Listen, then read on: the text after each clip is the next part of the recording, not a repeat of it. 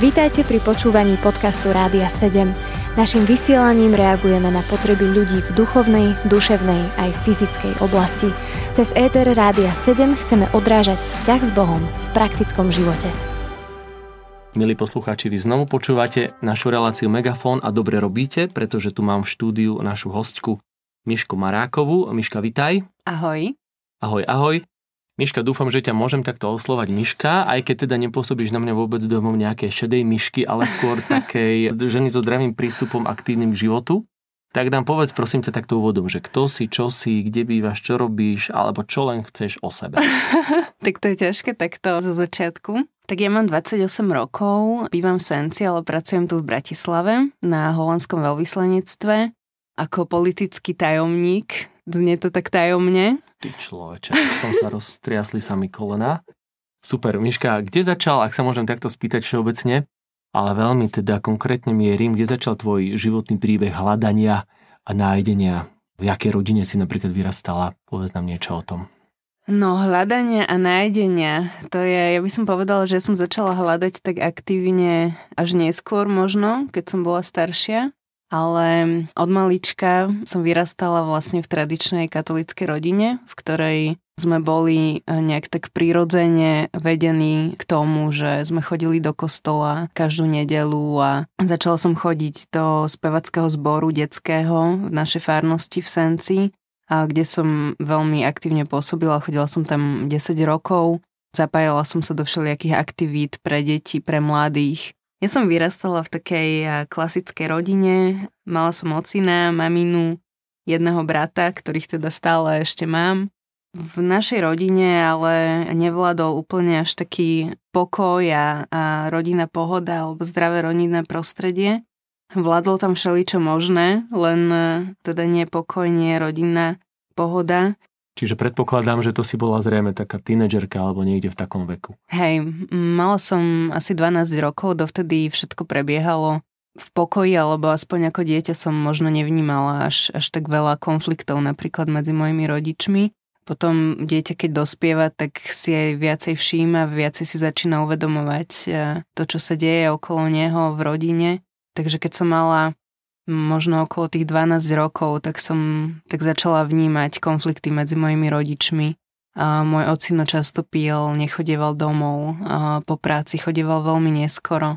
Dochádzalo k hádkám medzi maminou a ocinom aj neskoro večer, takže bola taká veľmi napätá atmosféra, kedy sme vlastne sa ani nemohli dobre vyspať. Na druhý deň e, do školy sme išli neoddychnutí a, a v podstate Spomínam si, že som sa každý deň vracala domov zo školy s takým napätím v sebe a s takým vnútorným stresom z toho, že, že čo bude, čo zase bude večera a či sa vyspím a, a spomínam si, že aj keď som zaspávala, tak, tak som sa nejak tak modlila v duchu, že aby som čím skôr zaspala, aby som to všetko prespala, aby som nemusela nič vnímať a aby to všetko išlo mimo, mimo mňa. Väčšinou sa to teda nepodarilo, takže vládla taká veľmi napätá atmosféra, atmosféra neistoty, atmosféra strachu. Čo ťa zrejme nejakým spôsobom možno formovala alebo nejak si na to reagovala?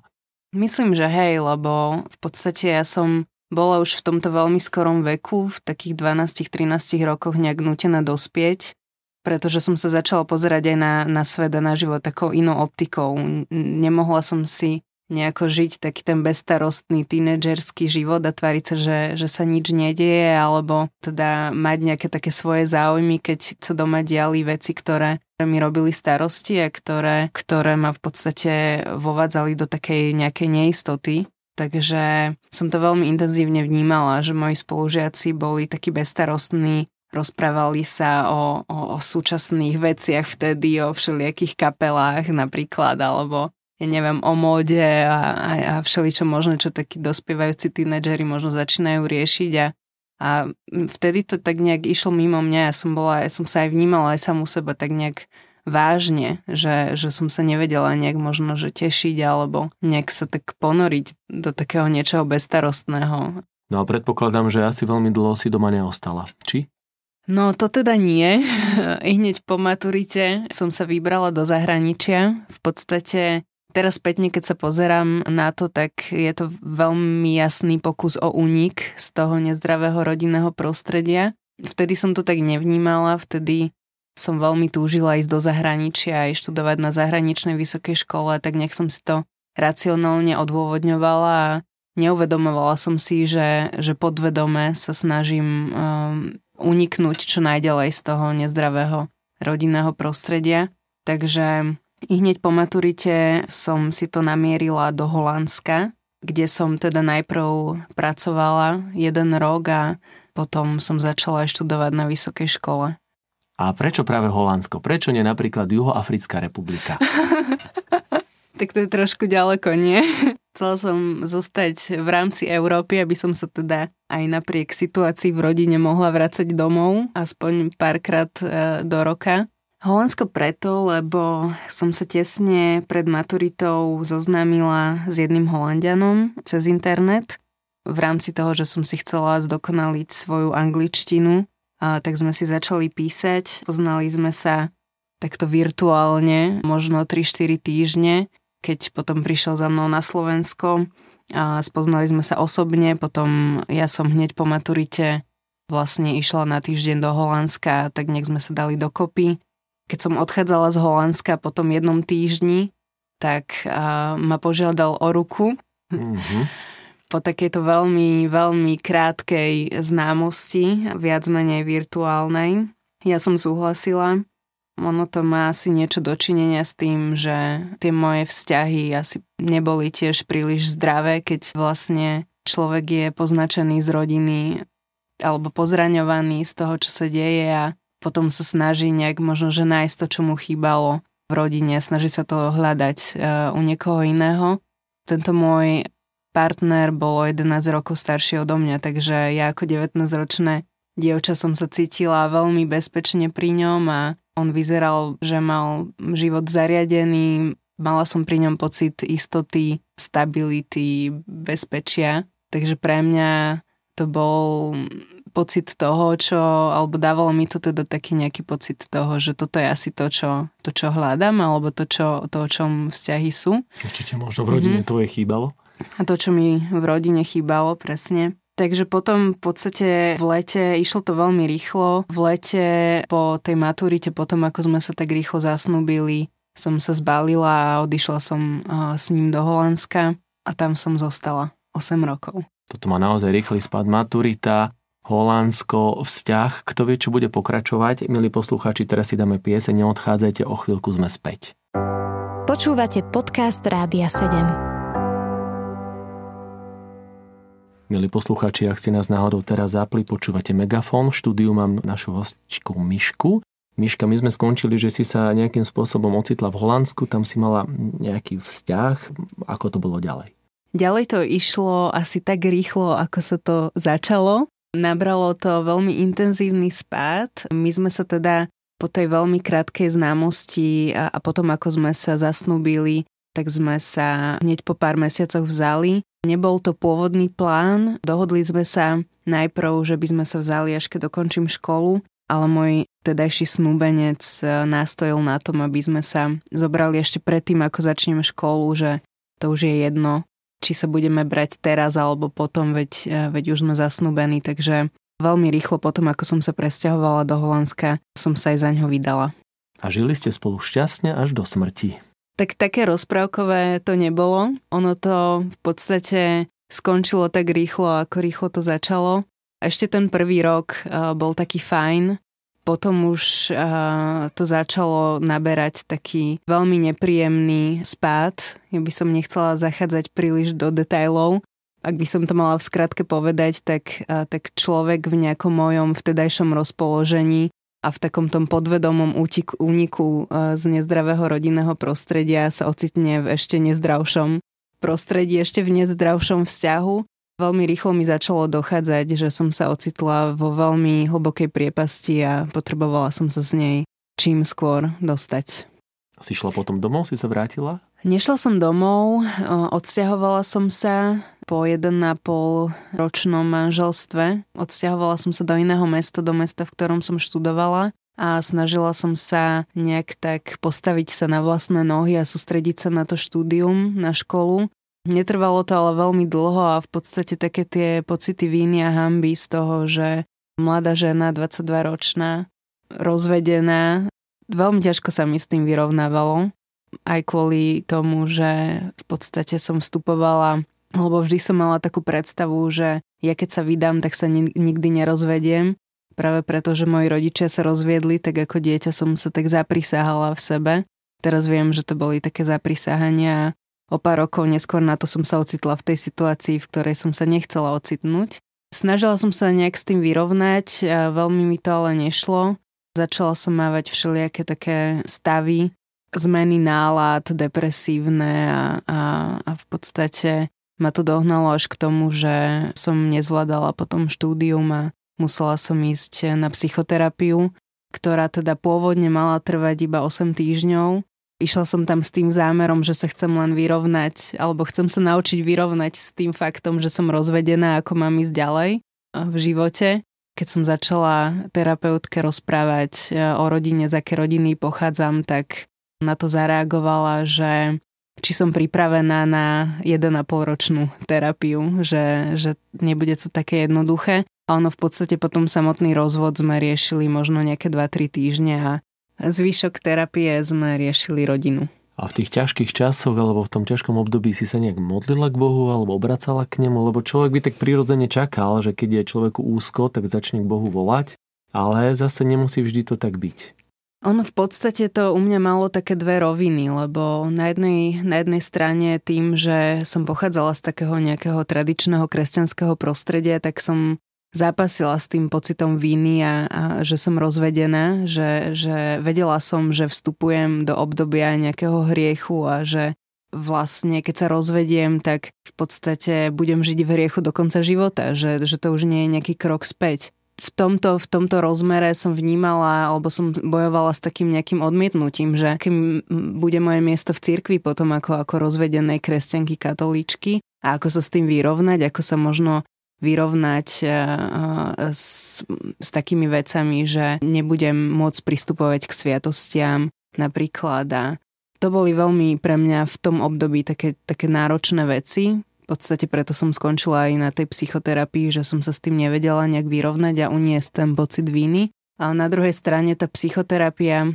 potom začala byť tak vedená, že uh, moja terapeutka mi akoby začala ukazovať, že ja som len obeď v celom tom nejakom príbehu, že začalo to v podstate už v tej rodine a že ako 19-ročné mladé, zranené, neskúsené dievča som sa v tej chvíli alebo v tej danej situácii nevedela inak rozhodnúť. Čiže začalo to byť tak nejak smerované, že som obeď nejakých okolností alebo životných situácií a posunula to ešte do takého levelu, že môžem byť vlastne na seba hrdá, že v takom nezdravom vzťahu, v akom som sa ocitla, v takom nebezpečnom vzťahu, že som ešte našla dostatok odvahy a aj napriek tomu, že som mala iba 22 rokov, zbalila sa a odišla.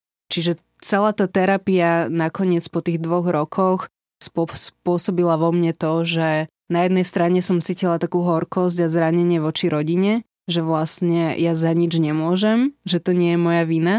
A na druhej strane na takej tej duševno-psychickej úrovni som mala v sebe vybudované nejaké také silné ja, alebo taký obraz, že ja som vlastne celkom silná osoba ja. A bolo to celé o mňa, celá tá psychoterapia bola vedená o tom, že napríklad moje šťastie závisí odo mňa. Takže posilnená terapeutkou si zrejme ďalej v živote hľadala ten správny smer. Tak človek prirodzene túži po prijatí, po nejakom šťastí a radosti a ja som to žiaľ začala hľadať vo svete.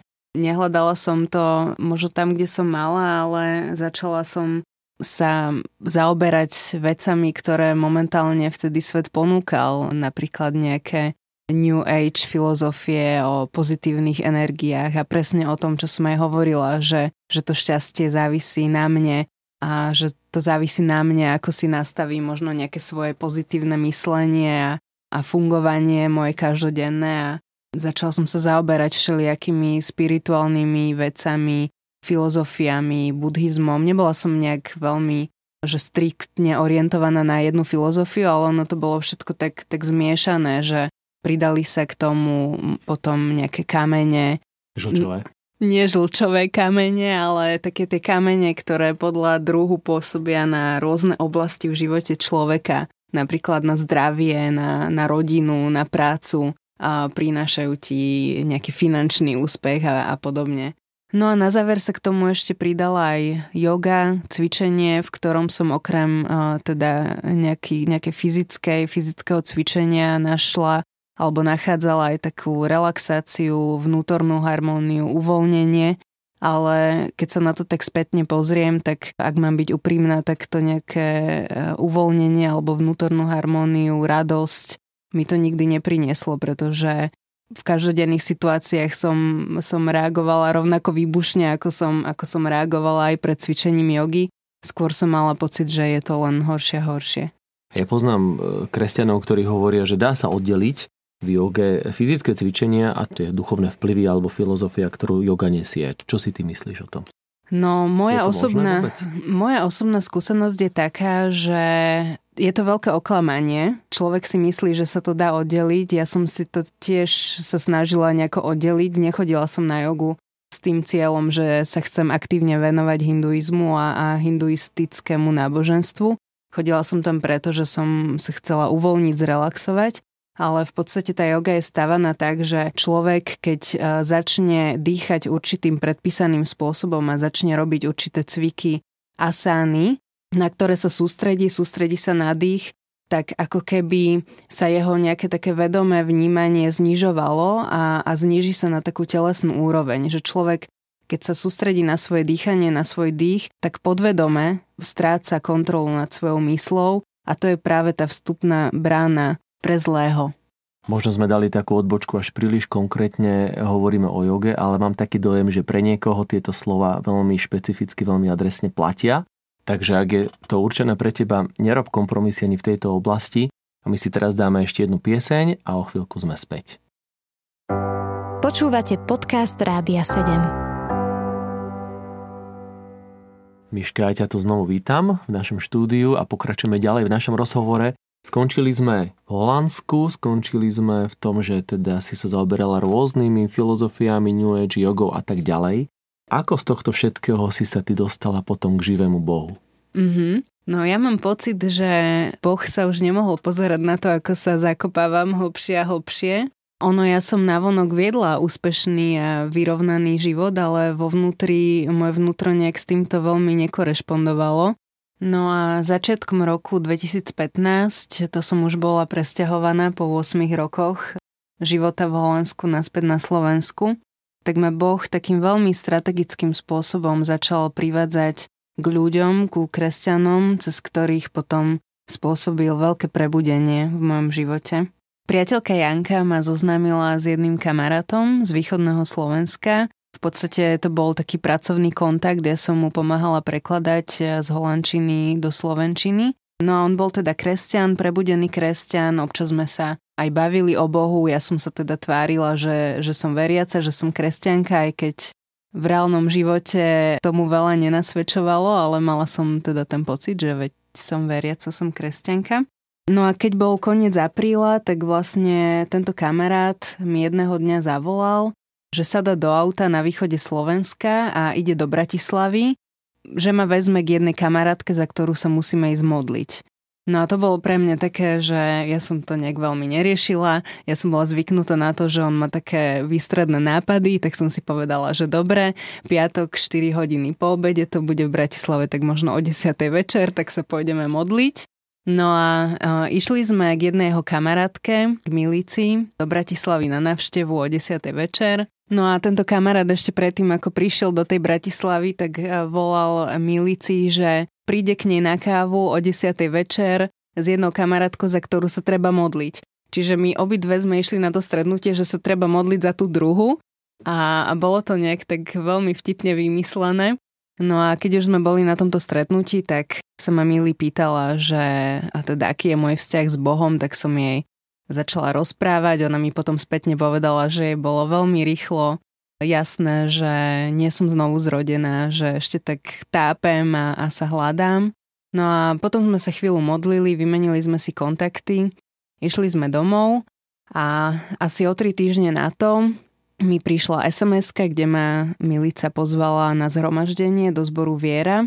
Ja som nejak veľmi nechcela ísť, tak som to odkladala ďalšie tri týždne, ale potom som si povedala, že zo slušnosti teda pôjdem, keď ma už, keď ma už pozvala. No a keď som prišla na nedelné zhromaždenie, to už bolo začiatkom júna minulého roku, tak e, som zažila niečo také, čo som vlastne nikdy nezažila a to je reálne kresťanstvo a ľudí, ktorí naozaj žijú život s Bohom a bolo to tam úplne presiaknuté, alebo aspoň ja som to vtedy tak vnímala. Zažila som poprvýkrát v živote chvály a veľmi sa ma to dotýkalo. Možno som si to v tej chvíli ešte ani neuvedomovala, ale veľmi sa ma to dotýkalo. Milica sa za mňa modlila. Keď sa za mňa domodlila, tak mi povedala jednu vetu a to bolo, že Miška, Boh počuje tvoje volanie.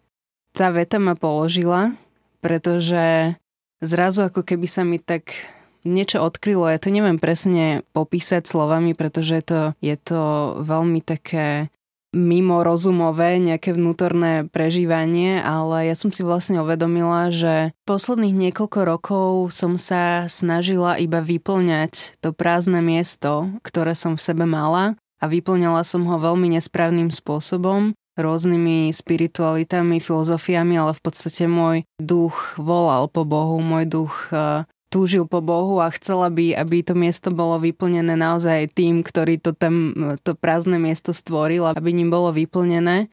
A tak ma to nejak dostalo, že ešte v ten deň v podstate som mala pocit, ako keby sa mi začali zrazu odkrývať nejaké veci alebo pravdy o mojom živote, pravdy o tom, čo som žila a veľmi ma to usvedčovalo, veľmi ma to začalo lámať. Ja som začala potom aj v nedelu po obede plakať doma a nevedela som, že prečo, pretože som si zrazu uvedomovala veci, ktoré som si vtedy neuvedomila.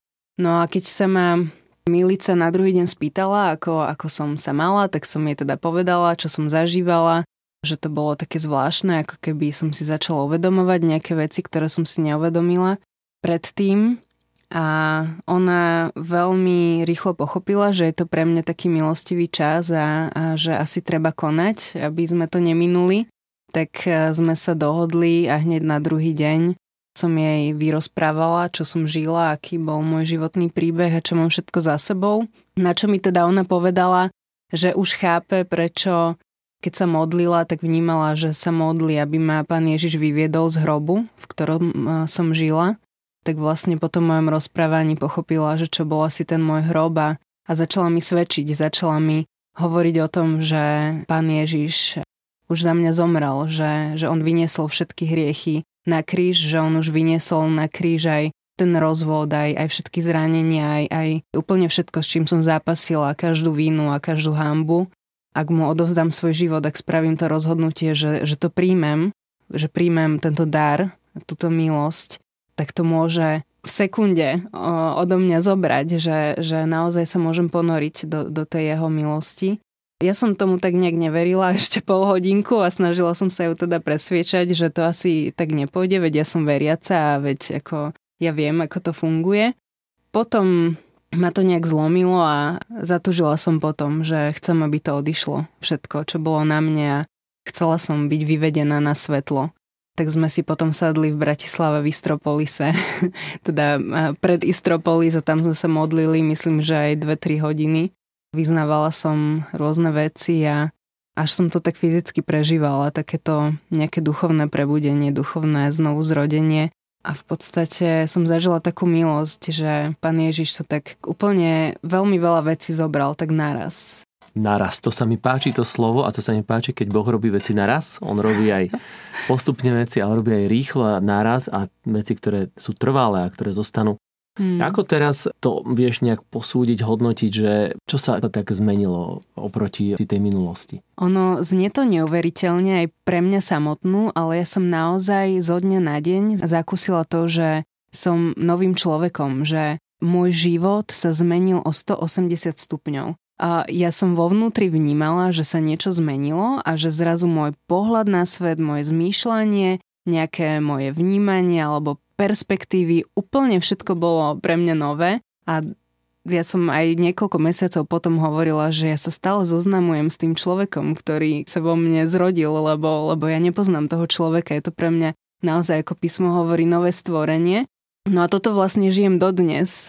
V podstate, keď to mám tak porovnať, tak asi najviac sa to prejavuje v takých oblastiach, ako je napríklad čítanie svätého písma, ja som samozrejme tým, že som aj, aj v mladosti fungovala v nejakom kresťanskom spoločenstve, tak, tak som vnímala, hej, že je tu Božie slovo, ktoré by sme si teda asi mali čítať, ale vtedy to bolo skôr pre mňa také nejaké seba zapieranie a bolo to pre mňa niečo, čo som teda nerobila, lebo ma to nebavilo a nechcela som a, a bolo, naozaj som si to dávala ako seba zapretie možno do postu, ale aj tak som to nikdy nejak uh, nesplnila. No a od prvej chvíle vlastne po mojom obratení som začala úplne hltať verše z písma, ako by mi ich Duch Svety začal tak oživovať, že ja som mala pocit, že každé jedno slovo platí do môjho života, že nevedela som sa nabažiť toho, čo som čítala a v podstate zažívala som také veci, že som sa ponahlala domov z práce aby som si mohla ísť čítať. Takže to bol, to bol taký jeden viditeľný znak, ktorý som vnímala, že, že sa niečo zmenilo. Druhým viditeľným znakom toho, že sa niečo zmenilo, bola modlitba. Modlitbu som začala prežívať ako niečo veľmi osobné, niečo, čo naozaj potrebujem. Predtým v mladosti som sa nemodlievala, keď som aj chodila napríklad na spoveď, tak to bola pravidelná položka na mojom spovednom zozname. Nemodlila som sa ani ráno, ani večer. Teraz som naozaj vnímala modlitbu ako niečo, ako čas, v ktorom sa stretávam s Bohom. Vnímala som, že som prijatá, že som milovaná, že je to naozaj taký ten čas, kedy vstupujem do Božej prítomnosti a kedy si užívam to, že som dostala tú milosť stať sa Božím dieťaťom a dnes, keď nejak pár dní zanedbám nejakú takú tú osobnejšiu modlitbu v komórke, tak už vnímam, že mi niečo chýba. Už vnímam, že prestávam vnímať Božiu prítomnosť a, a tak ma to ťaha naspäť. A tak toto je taký druhý viditeľný znak. Určite je toho ešte oveľa, oveľa viac, čo Boh robí a ro- robil v tvojom živote. Čo by si možno také konkrétne ešte vypichla z toho? Tak možno na záver by som opísala jeden obraz, ktorý som raz vnímala pri modlitbe. Bol na ňom hrob vytesaný do skaly, pri tom hrobe bola odvalená skala a pán Ježiš vychádzal z tohto hrobu a držal ma polomrtvu na svojich rukách a vyvádzal ma na svetlo. Toto bol pre mňa naozaj jeden z takých najsilnejších a najosobnejších obrazov, aké mi Duch Svety kedy sprostredkoval pri modlitbe, pretože sa tak spätne potvrdilo to, že som žila v hrobe, vo veľmi hlbokom hrobe, ale pán Ježiš prišiel, zasiahol, odvalil tú skálu a vyniesol ma z toho hrobu na svetlo. Ja sa teraz môžem radovať z toho, že som milovaným Božím dieťaťom, že už nežijem viac v tme, ale žijem vo svetle. A ako raz aj Augustín povedal, že nespokojné je naše srdce, kým nespočinie v tebe, páne, tak naozaj môžem povedať, že, že spokojné je už moje srdce, lebo spočinulo v Tebe, Páne. Počúvali ste podcast Rádia 7. Informácie o možnostiach podpory našej služby nájdete na radio7.sk.